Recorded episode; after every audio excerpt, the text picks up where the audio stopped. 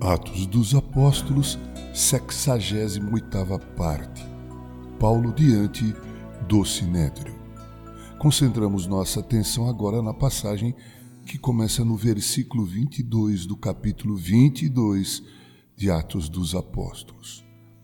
Paulo fez um discurso sob a permissão do comandante Cláudio Lísias aos judeus que queriam matá-lo, mas quando chegou na parte em que afirmou ter sido escolhido por Deus para pregar aos gentios, aí então a multidão se tornou mais agressiva. O Deus de Israel podia ser pregado aos gentios. Havia gentios piedosos e proséritos, mas para o judeu o gentio tinha que se tornar um outro judeu, acolhendo todos os costumes e ritos do povo de Israel, como a circuncisão e a observação da lei de Moisés e outras cerimônias. A questão não era essa, pregar aos gentios sobre Deus, mas estava no fato de que, para eles, Paulo pregava uma doutrina que desprezava a lei, o templo, a circuncisão. Isso era demais para aqueles judeus. Eles tiravam parte de sua roupa e atiravam poeira para os ares, declarando que Paulo merecia a pena de morte. Com a situação agravada, um centurião recebeu a ordem de acorrentar Paulo, aplicar açoites nele e deveria ser interrogado. Nesse momento, Paulo se identifica como cidadão romano. Um cidadão romano jamais poderia ser açoitado sem antes ser condenado. O centurião se dirigiu ao comandante dizendo que Paulo era cidadão romano e este o inquiriu de como ele, Paulo, tinha condição tão privilegiosa. Paulo respondeu que era cidadão romano por direito de nascimento Receoso por ter mandado amarrar a Paulo e açoitá-lo, o comandante de pronto o soltou. No dia seguinte ordenou que se reunissem os principais sacerdotes do sinédrio e mandou trazer a Paulo perante eles. Agora adentramos o capítulo 23.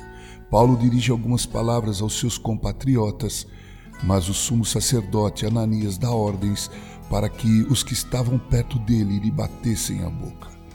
Paulo reage chamando o sumo sacerdote Ananias de parede branqueada, ou seja, um hipócrita que fazia uso de sua condição para poder quebrar a lei.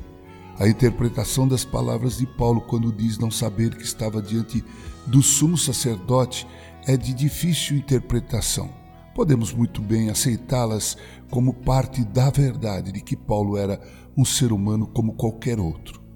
Parece-nos que as palavras de Paulo, quando disse ao sumo sacerdote: Deus há de ferir-te, se cumpriu no ano 66 depois de Cristo, pois Ananias acabou sendo assassinado.